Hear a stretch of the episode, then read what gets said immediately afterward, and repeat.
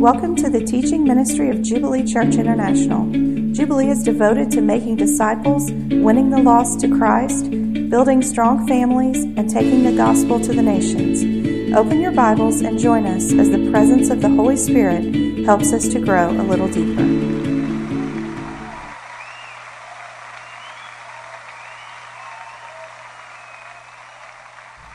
Now I want you to wait, Claude. Come here. This is Claude, and this is his son. That's awesome. Okay? Giovanni. And you know what they're doing together up here this morning? Well, they're taking up the offering. No. This father is teaching his son how to serve. Let me tell you something. This is no little thing happening here because what you see happening here is a demonstration of the kingdom of God. This is how God changes nations. This is how God intended to build Israel. Fathers, teach your sons to serve me. Well, you're just taking up the offering. No, no, no, no. Fathers, teach your sons to serve me. And if you do it here, you'll do it at home. If you do it at home, you'll do it everywhere else you go. Thank you. Thank you. Thank you for teaching your sons how to serve. Thank you. Thank you for serving and following your father, son. Giovanni, thank you for, for following your father. God will not be mocked. God will not be mocked. Well, how are we mocking God? You're claiming God's name, His blessings, His benefits. You're claiming everything of the kingdom of God, but not living it. God will not be mocked. How many of you think the Apostle Paul was a fornicator? On the side? You think he might have fornicated a little bit on the side? Just a little. Anybody here? No? How many think Peter might have been had a little adultery on the side? Just a little bit. I could pick some other things that Peter might may possibly have compromised and been in. How many of you think Peter might have had a little compromise here and there? No? I mean, I mean, really, think about it. You think Peter walks down and he's so filled with the Holy Spirit and the power of God operating in his life that as he walked down the street, his shadows, people were getting healed in his shadow. Amen. But you know, he, with a little adultery on the side. Huh? Well, if not, then, then, then there's a principle there that obviously we are not comprehending in the body of Christ, and that is that the fullness of the power of God does not operate, it will not operate in a vessel of disobedience. Am I right, Dad? Am I just preaching? Dad, am I preaching a message that's just this old school that just don't, we don't even need today? Because I go back and listen to some tapes of my dad's from the, from the early 80s and late 70s, and he's preaching the same gospel. And you know where I learned this gospel? I learned this gospel from my father. Who said, Son, whatever you do, don't compromise the integrity of the gospel. If you're not going to walk with God, then don't walk with God. But if you're going to walk with God, don't compromise the integrity of the gospel because God will not be mocked. The Bible tells me that the eyes of the Lord roam to and fro, looking for whom he might show himself mighty in. Is that you? Is that you or are you playing games? Open your Bibles with me. Psalms chapter 90, verse 12.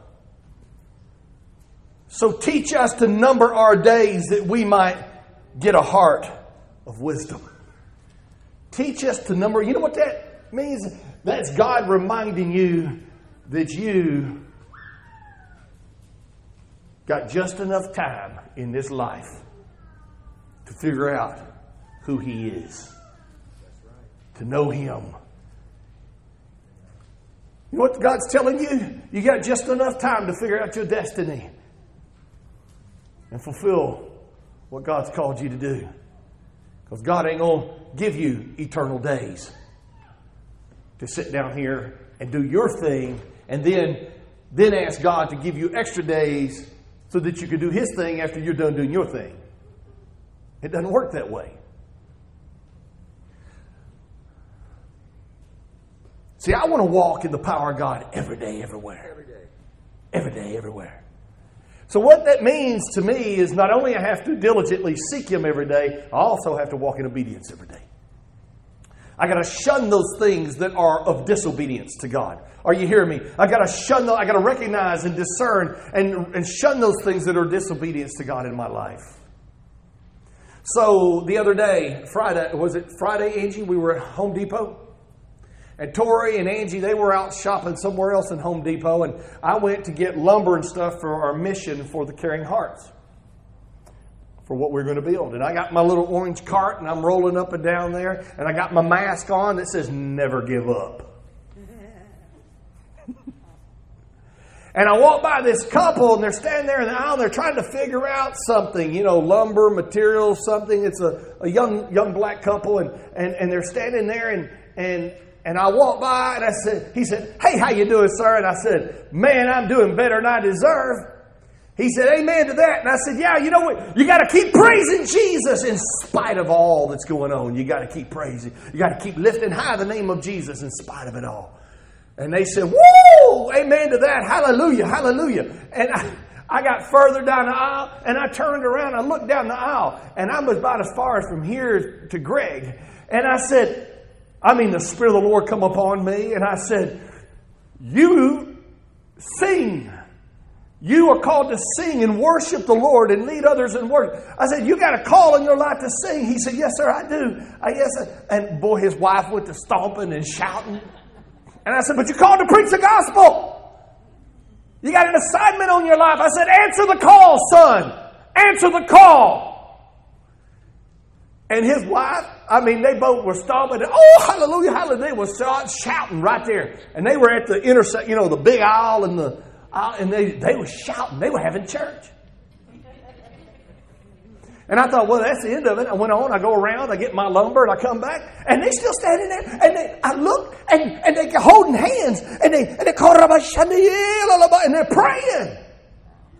And I said, oh my God, I said, y'all praying? They said, yes, sir. We, we, we you know, we, they season the moment. And I said, well, then let me get in there with you. And I jumped in, and we're right there in the center aisle where the aisles intersect. And we're praying loud. And all of a sudden, I hear them and they start, and they're praying, and I'm praying in tongues, and we all praying in tongues loud. And, and I, out of corner of my eye, I see employees coming around. I, what's going on here? Uh, what's going on? I mean, it's funny, you can never find a, a, a, an employee at Home Depot, but you start having church, they all start showing up, you know. And we are praying, and all of a sudden I start prophesying to them and they start shouting and dancing. I mean, they're going around. They having. I mean, we had church at Home Depot. We had church in Home Depot,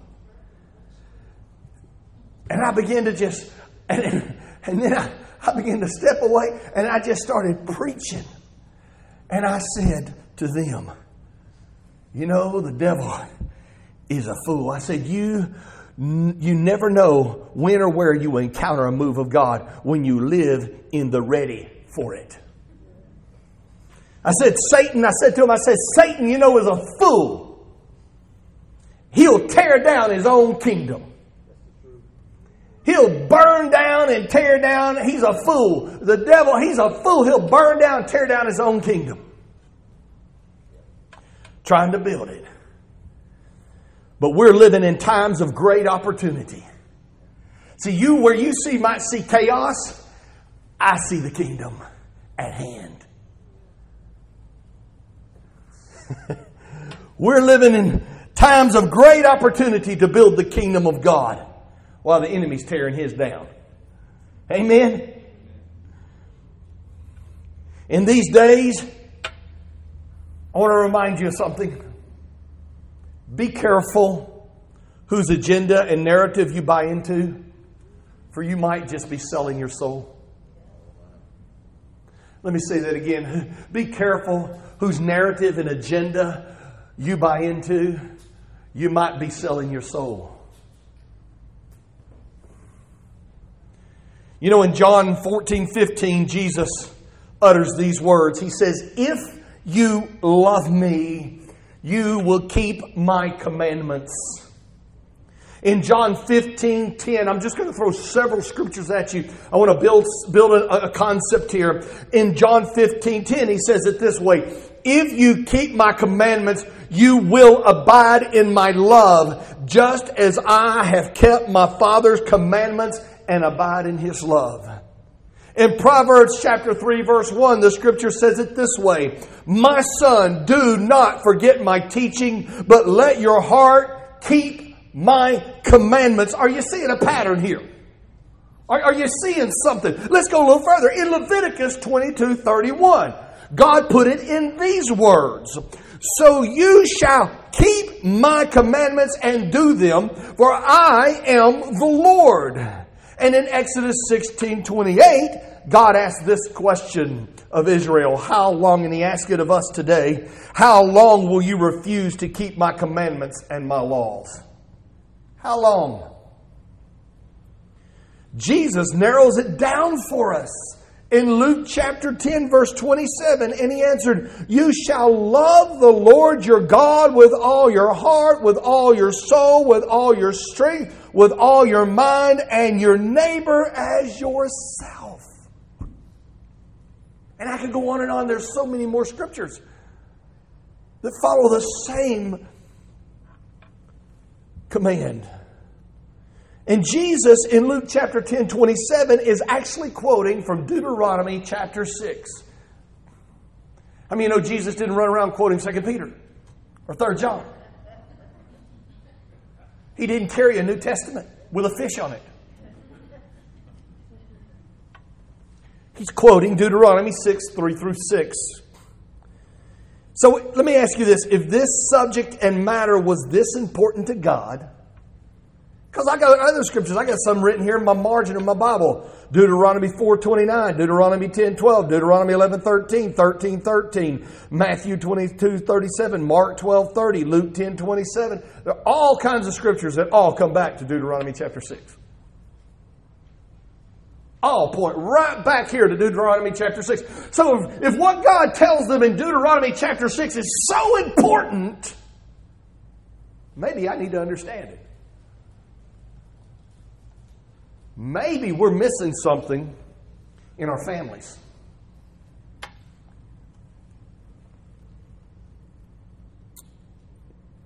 If it's that important to God and Christ and it impacts my relationship with Him and the future of my soul and my children, then we need to understand it. It's one thing to interpret, and it's another thing to understand it. See, interpretation is to discover the intent, but understanding is discovering how that intent is to be applied to the whole of Scripture and our daily lives.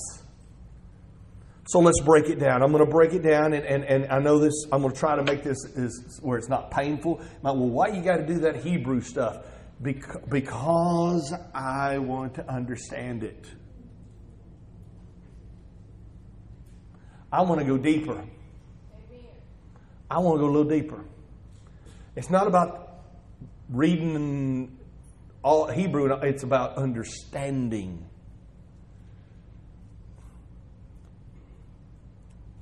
So throw that second slide up there. We're going to break it down. It reads, Vashama ata Israel, Vashamarta la'asot ashir yatav lecha Va'ashir terbun mi'od ka'ashir. Debar Adonai Elochei avotecha lecha eretz zavat chalav v'dvash. Obey Israel willingly and faithfully that it may go well with you and that you may increase greatly in a land flowing with milk and honey as the Lord, the God of your fathers, spoke to you. So often we hear the phrase, a land flowing with milk and honey, and we think that's a wonderful thing. Amen? How many of you have interpreted that? Many have been taught that they, oh, they lived in a land flowing with milk and honey? It just was, it was just had beautiful, it was giant grapes and, you know, big giant uh, zucchini and I, I, don't know, whatever. I mean, Kathy grew zucchini in our garden out there. Man, that sucker that long, about that big, about 10 inches in diameter and 12 inches long. Man, it was a huge zucchini.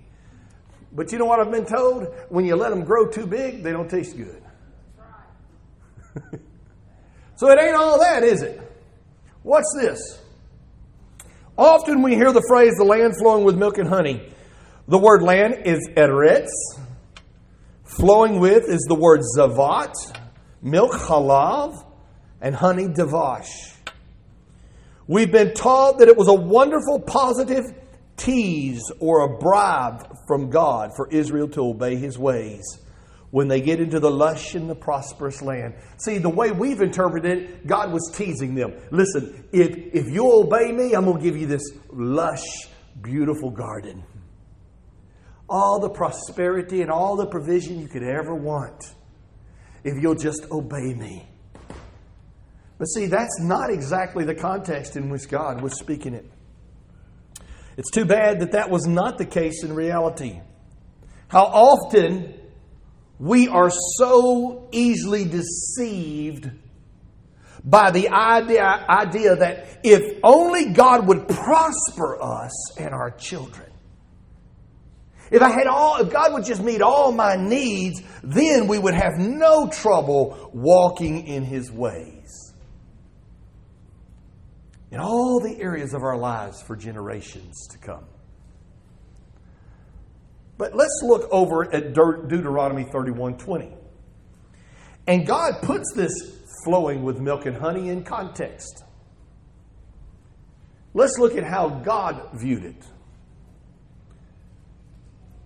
Because God's using the term milk and honey as an idiomatic hyperbole in context of his call for obedience. He says this For when I have brought them into the land what does it say? Flowing with milk and honey, right? Because that's a positive thing, right?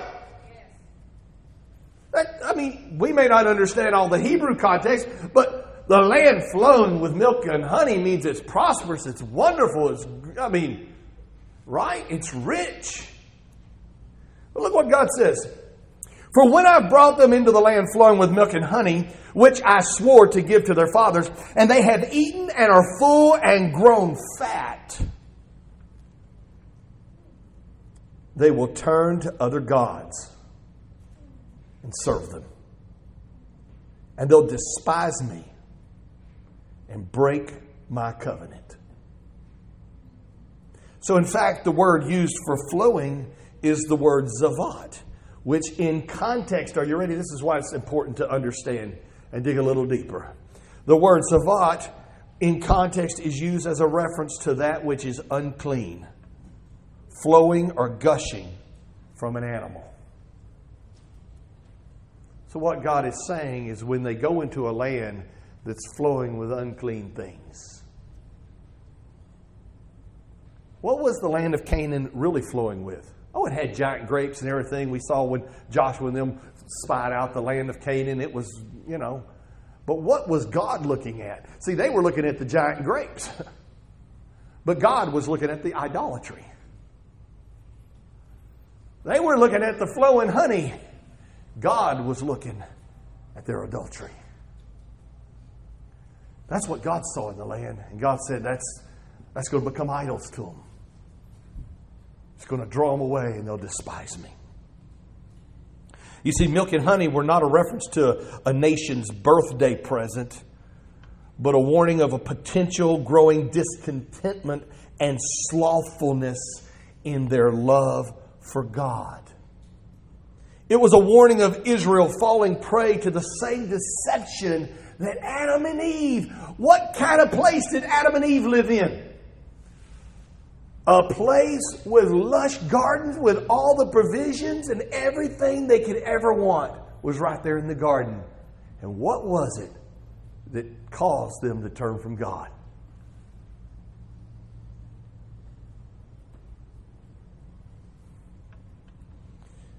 See, it was a warning of Israel falling prey to the same deception that Adam and Eve fell to. It was a warning against disobedience that springs from a position of abundance.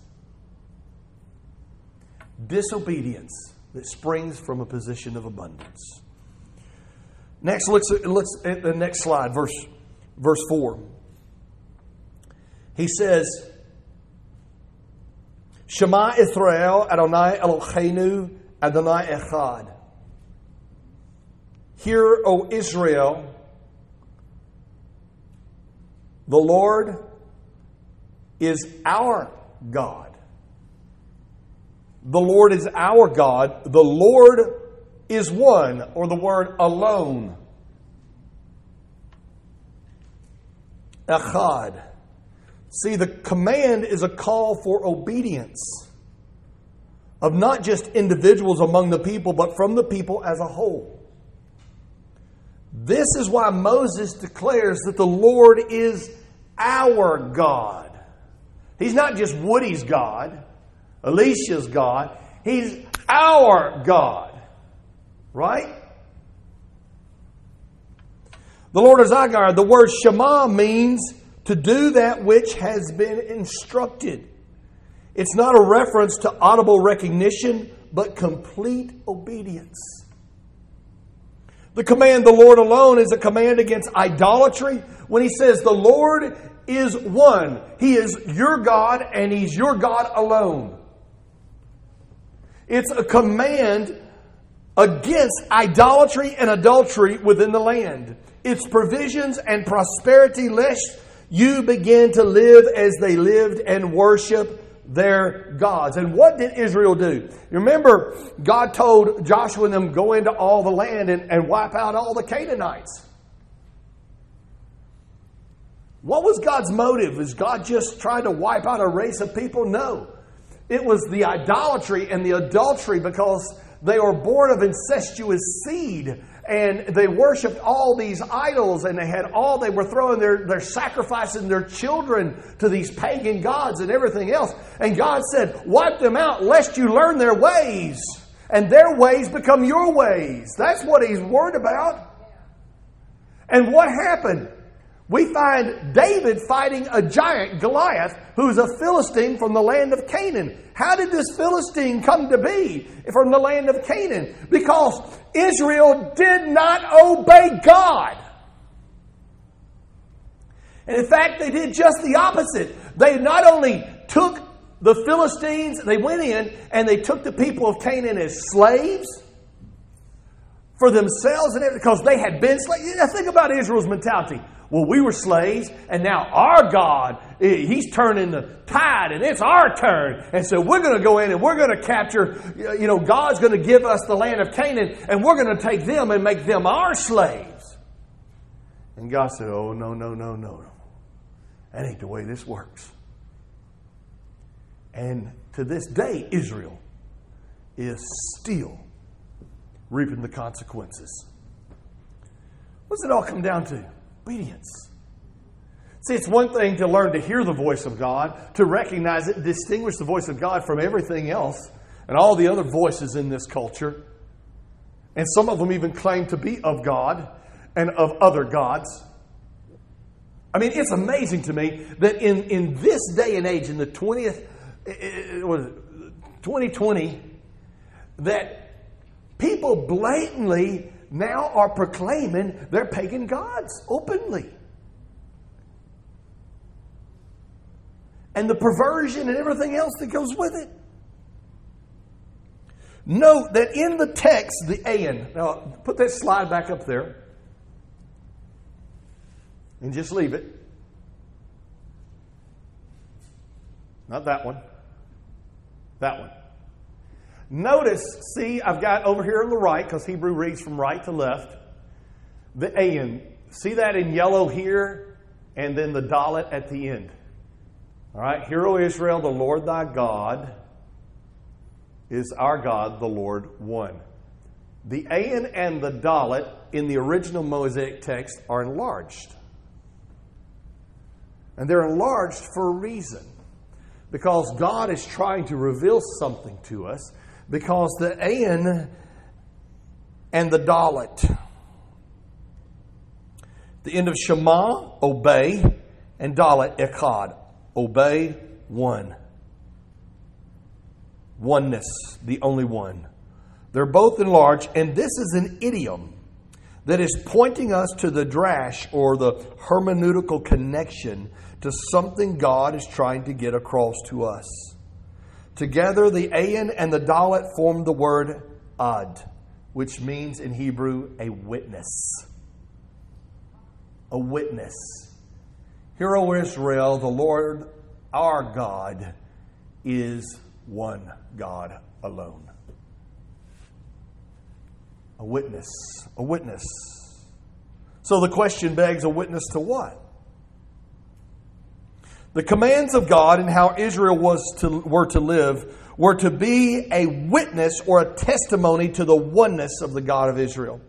The oneness of God speaks of his unified strength and awesome majesty, his omniscience and omnipotence and every attribute. This is what the Pharisees express disdain about with Yeshua, Jesus the Christ, when he spoke of being one with the Father in John chapter 10, verse 30. I and the Father are echad. If you've seen me, you've seen the Father. I am a witness, a testimony to the oneness of the Father. Why does he need to be a testimony and a witness of the oneness of the Father? So that you might know his great love. Jesus is speaking of those who obey the commands of God, are one with Him, and He is one with the Father. He said it another way in John 15 5. He said, I am the vine, and you are the branches. And whoever abides, whoever is echad, whoever is one with me, right? Whoever abides in me, and I in Him, we're one. He it is that bears much fruit. What? He becomes a testimony, a witness. For apart from me, you can do nothing. The word abide speaks of obedience to the way of the Lord and to follow the Christ. That's why it's not enough just to claim to be a Christian. You've got to follow the Christ. Well, I'm a good old Christian. My name's on the roll down there at such and such church. And I show up every now and then. Preacher still knows who I am. All right. And when I do show up, I slap a $10 bill on the offering plate. Lord knows who I am. Oh, yeah? He does. and that should scare you.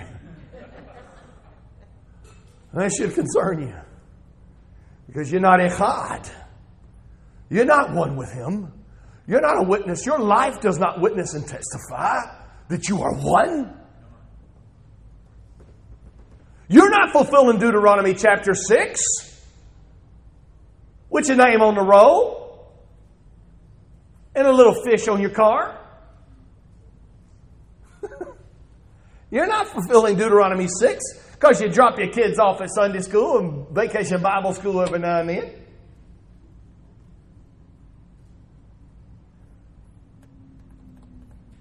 You occasionally teach your kids to pray over the chicken. You're not fulfilling Deuteronomy chapter 6.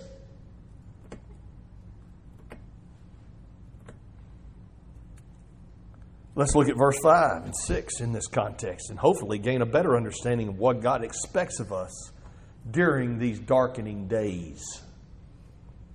Throw that next slide up there.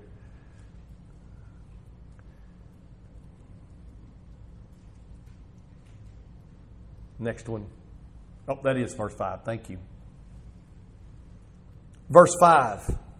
Va'ata at Adonai Elohecha b'chol avavcha uvchol nefeshka uvchol mech odecha. You shall love the Lord your God with all your heart, with all your soul, and with all your might. Jesus used this very same words. But in all of these, with all your heart, your soul, and with all your might, there is one distinct command in this verse. That command is to love. Love what? Love who? Adonai, the Lord our God, your God. This is possessive. Not on your part, but on God's.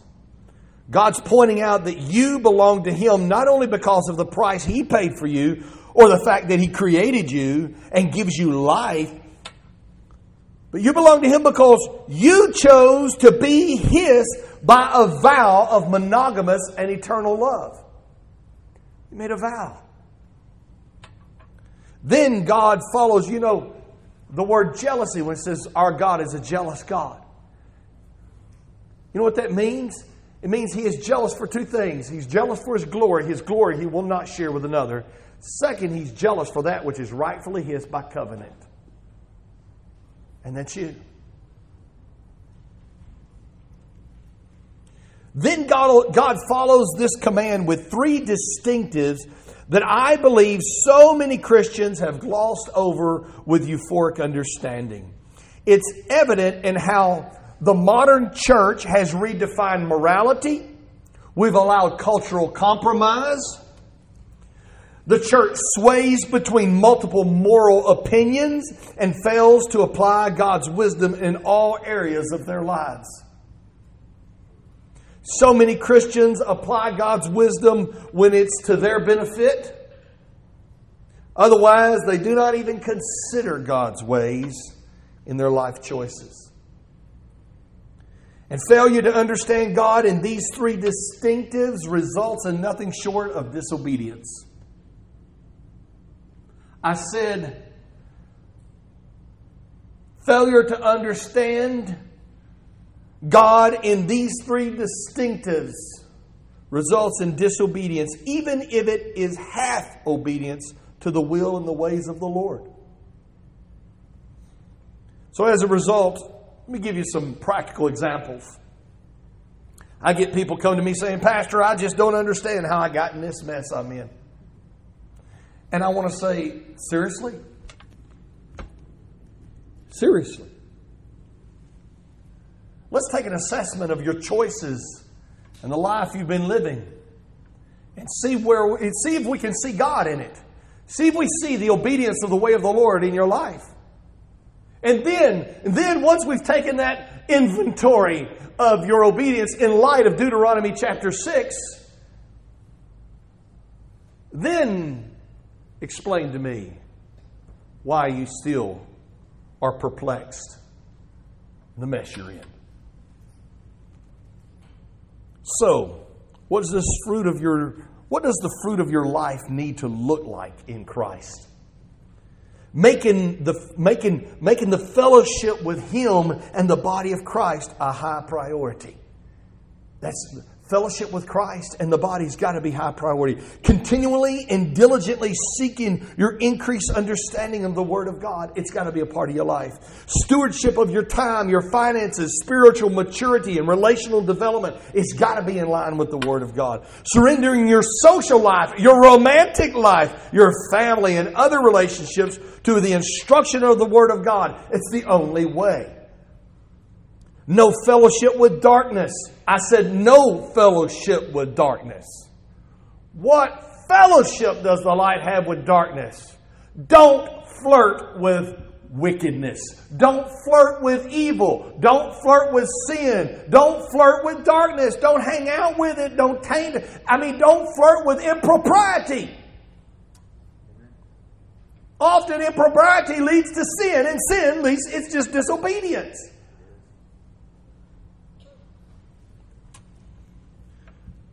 Surrendering your social life, all of this. How about this?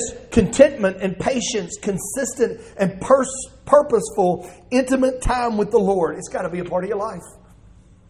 Just to name a few. I've just, I just named a few. If you are doing at least these things, then come ask me how and why is God doing this to you and how you got, got where you are. How about this one? Why are my kids a mess? Well, if if you filter the content going in their heads and hearts, that'd be a start. That'd be a good start. Just pay attention to what you're letting them watch and listen to. Pay attention to what you're letting come out of their mouth. And pay attention to you're letting them hang who you're hanging out, who they're hanging out with. And what they're hearing. Be on top of that. Try to stay on top of that. That'd be a good place to start. Then you might even get them, to teach them to serve. That'd be a good place to start. If you will diligently invest the Word of God into them through solid relational impartation rather than being more concerned with how much fun they had at church. Did you have fun at church, little Johnny? No, it was boring. Oh, we won't go back to that church. Oh, you're going to raise a little devil.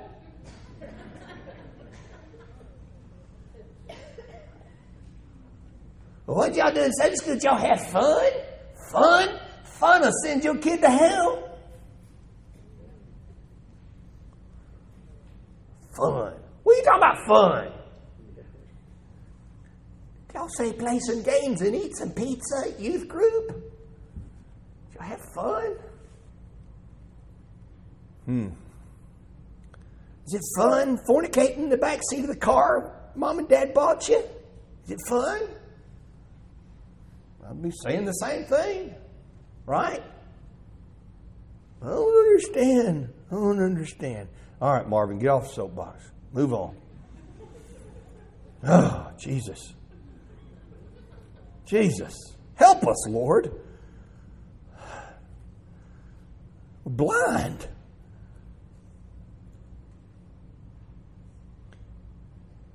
If you'll let them see, come on. So much let them see how you're living God. Impart the word relationally. I'm not talking about religiously. Come on. Some people try to impart the word of God religiously. Don't impart it religiously. You'll just turn them against it. Part, impart it relationally. Solid relational, con, you know. But no, here's what we're focused on having fun at church, at school, at football field, rodeo, soccer, having fun at the lake. Teach them to work, pray, be selfless, patient, respectful, giving, kind, self controlled. If you'll teach them to tithe and the importance of putting their treasure where God dwells, if you'll let them see you serving the Lord as the highest priority, if you will teach them the moral standards of righteousness without compromise to the integrity of God's way, if you will teach them to pray and be grateful to God for all things, if you'll teach them the importance of guarding their hearts and their minds, if you'll teach them how to study and understand the Word of God, if you will demonstrate for them the benevolent love of the Lord to others, if you'll guard them from gossip, talebearing, moaning, complaining about the church, God, your spouse, your ex spouse, and everything else we tend to be discontent about. If you'll teach them to guard their words, for out of the abundance of their hearts their mouths speak. And they may just speak what you put in their hearts. If you'll do at least these things, then you may just raise them in the way of the Lord by imparting these three distinctives in Deuteronomy chapter 6. You will have raised them with a biblical worldview. Know that last slide, Joshua. All their hearts. All their hearts. You shall love the Lord your God with all your heart. By kol lavav cha. The root word here is not just lav, but lavav, meaning not the physical organ, but the most inner man. Your entire inner being, your thoughts, your emotions, your pains, your discouragements, your sorrows, your fears, your joys. What's he referring to? He's talking about the neshama of your soul Your will, your choices, your character, your integrity, your moral conscience. Things that your daddy should have taught you that you didn't learn, and you have to learn it from punks on the street. Because if you don't teach it to them, fathers, they'll learn it some punk on the street. And they won't learn this, they'll learn something else. He's talking to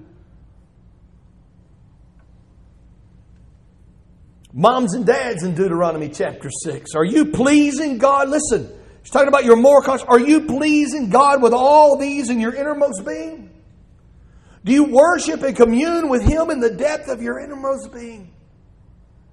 All your heart, all your lavav, innermost being. It's got to be, that's what salvation, salvation's just the beginning. Salvation's just where you say, Lord, I understand that my innermost being is, is, is lost. It's, it's, it's in sin, it's in darkness, my innermost being. Not just the dirt, the evil deeds I've done, not just my sinful, my outward things, but the, God wants to deal with the sin on the inside.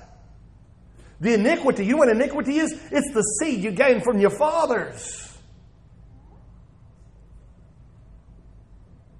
Of their sin and rebellion and disobedience to God that's passed from generation to generation. God come to deal with you. Jesus came to deal with your iniquity, the inclination, the propensity to rebel and disobey and sin against God.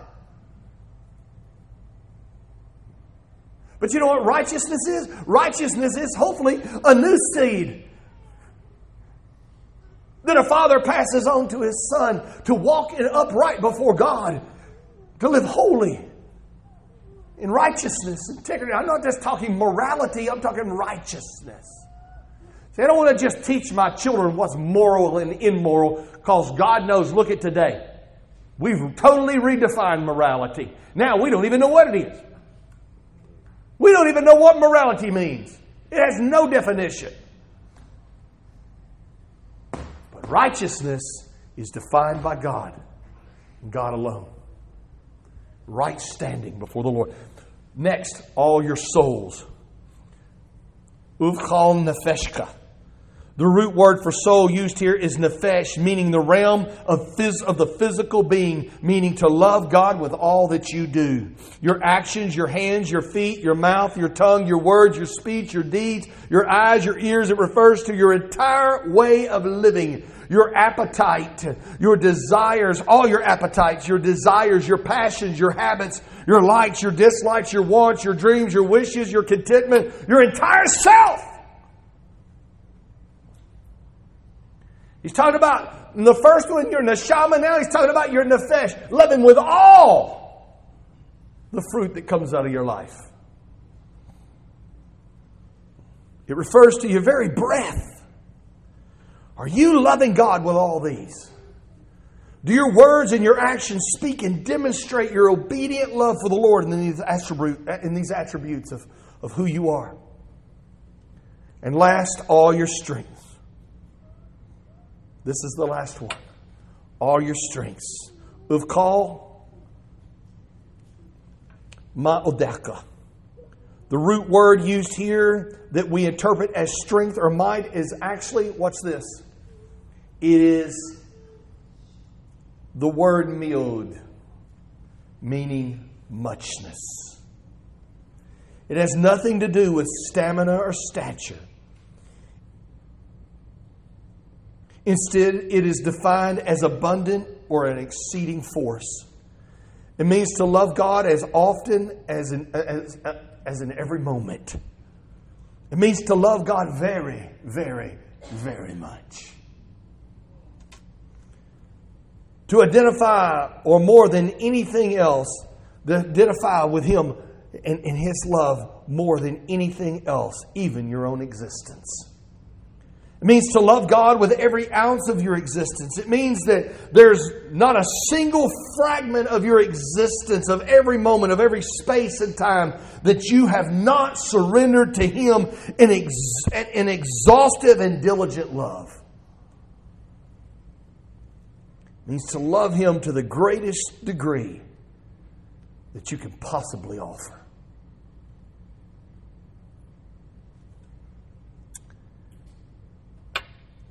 That comes to a place of a choice. Is this not how God chose to love you and I? This is the love that will transform. This is the love that will keep you in the goodness of God in these days when so many are being deceived and their faith becoming shipwrecked. So, this is my admonishment to you, dear bride of Christ. If you will stand with me, Tori, if you'll come. This is my admonishment to you. See, I have found my sovereign assignment. I have found him whom my soul doth love. I have found my sovereign assignment. It is to prepare the bride of Christ. You want to find your sovereign assignment? Dig down there in Deuteronomy chapter 6. You'll find it. Because that's, that's where Jesus found. Peter found it. Shall love the Lord thy God with all thy heart, soul, and strength. All thy oneness, all thy muchness. This is my admonishment to you, to you, dear bride of Christ. Take to heart these instructions. This comes from Deuteronomy 6, verse 6. Joshua, will you put it up there? Deuteronomy 6, verse 6. Take to heart these instructions, which I charge you this day. Press them upon your children. Recite them when you stay at home and when you are away when you lie down and when you get up. Bind them as a sign on your hand and let them serve as a symbol on your forehead. Woody and Greg and Buster and I were talking about the phylactery and the wrapping and how the Jews do the, the arm wrap and the, the little phylactery on their forehead. And we do that in,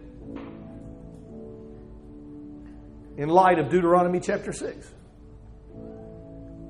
But you can wear a black box on your head and wrap your arm every day. You can do all kinds of rituals.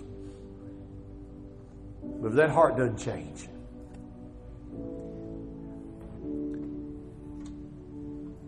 this is what he said bind them, what? Bind the words of God as a sign on your hand. What's he talking about, a sign on your hand? Love the Lord thy God with all thy heart, with all thy soul, thy nefesh with all that you do and all that you are. Upon your head, what does he mean? Bind it as a sign upon your forehead. With your every thought, with your neshama.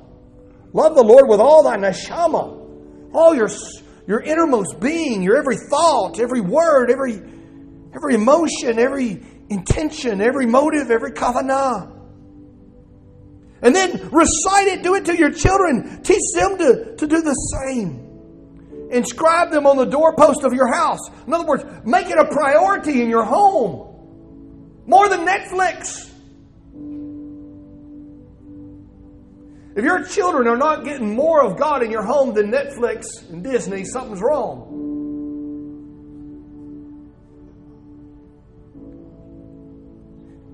Folks, if we will diligently do these things, we will save our nation. We will save our children and our children's children. God does not desire good intentions, but God wants nothing less than all. Nothing less than all. Amen. Who wants to give him all? Well, how do I raise my children? They didn't come with an instruction manual. Deuteronomy chapter 6. It's even, it, it, listen, how many of you ever got something and it was made in China and it came with instruction? You got it on, on Amazon, came from China. Now it takes six months to get it from China. And you open it up and it came with this little bitty thing of instructions. A little bitty thing of instructions. And you're like, that's all the instruction I get. Deuteronomy chapter 6. Start there. It's all the instruction you need. You'll start there. You want to save your marriage? You want to enrich your marriage? You want to strengthen your marriage? Deuteronomy chapter 6. Start there. I just broke it down for you. But you got to give him all. You got to give him all. Bow your heads with me. Father, we come to you this morning. Lord, we want to give you all. Tell him this morning, Lord, I, I want to give you all. As a father, I want to give you all. As a husband, I want to give you all. As a young man, I want to give you all. Come on, if you're here this morning, every eye closed, every head bowed, if you're here this morning, you say, Pastor, I didn't have a father who taught me Deuteronomy chapter 6, the ways of the Lord. But I want to know the Father. I want to know the Son. I want to, I want to give God all from this day forward. Come on, that's you. Come to this altar. Come let me and Pastor Woody pray with you. Welcome you into the family. Come over here this morning and say, Pastor, I, I want to give him all as a father, as a mother. I want to follow him with all that I have within me. Unless you just raise your hands to the Lord this morning. Say, Lord, I want to give you all as a father, as a mother, as a child. I don't care if you're a child in here today. I don't care how old you are, how young you are. The Bible says Joshua took all of Israel, all the way down to the youngest child and those who were even among them who were not Israelites, and he read them the law of the Lord. All of them. Lord, this morning, just tell them this morning, Lord, Lord, I, I, got a new understanding of Deuteronomy chapter six. Lord, I want to, I want to, I want to, I want to change directions. I want to, I want to, I want to redo. God, I want to, I want to just start anew in my home and in my family. And I don't care this morning. I don't care how old your children. I don't care your children are in their twenties and thirties and forties. They're not walking with God. It's still not too late to start working the principles of Deuteronomy chapter six. God can change their hearts. God can do it. And just tell the Lord this morning, say, Lord, I give them to you. I give them to you. I give them to you. In Jesus' name. In Jesus' name. Amen. Amen. Amen. Well, God bless you this morning.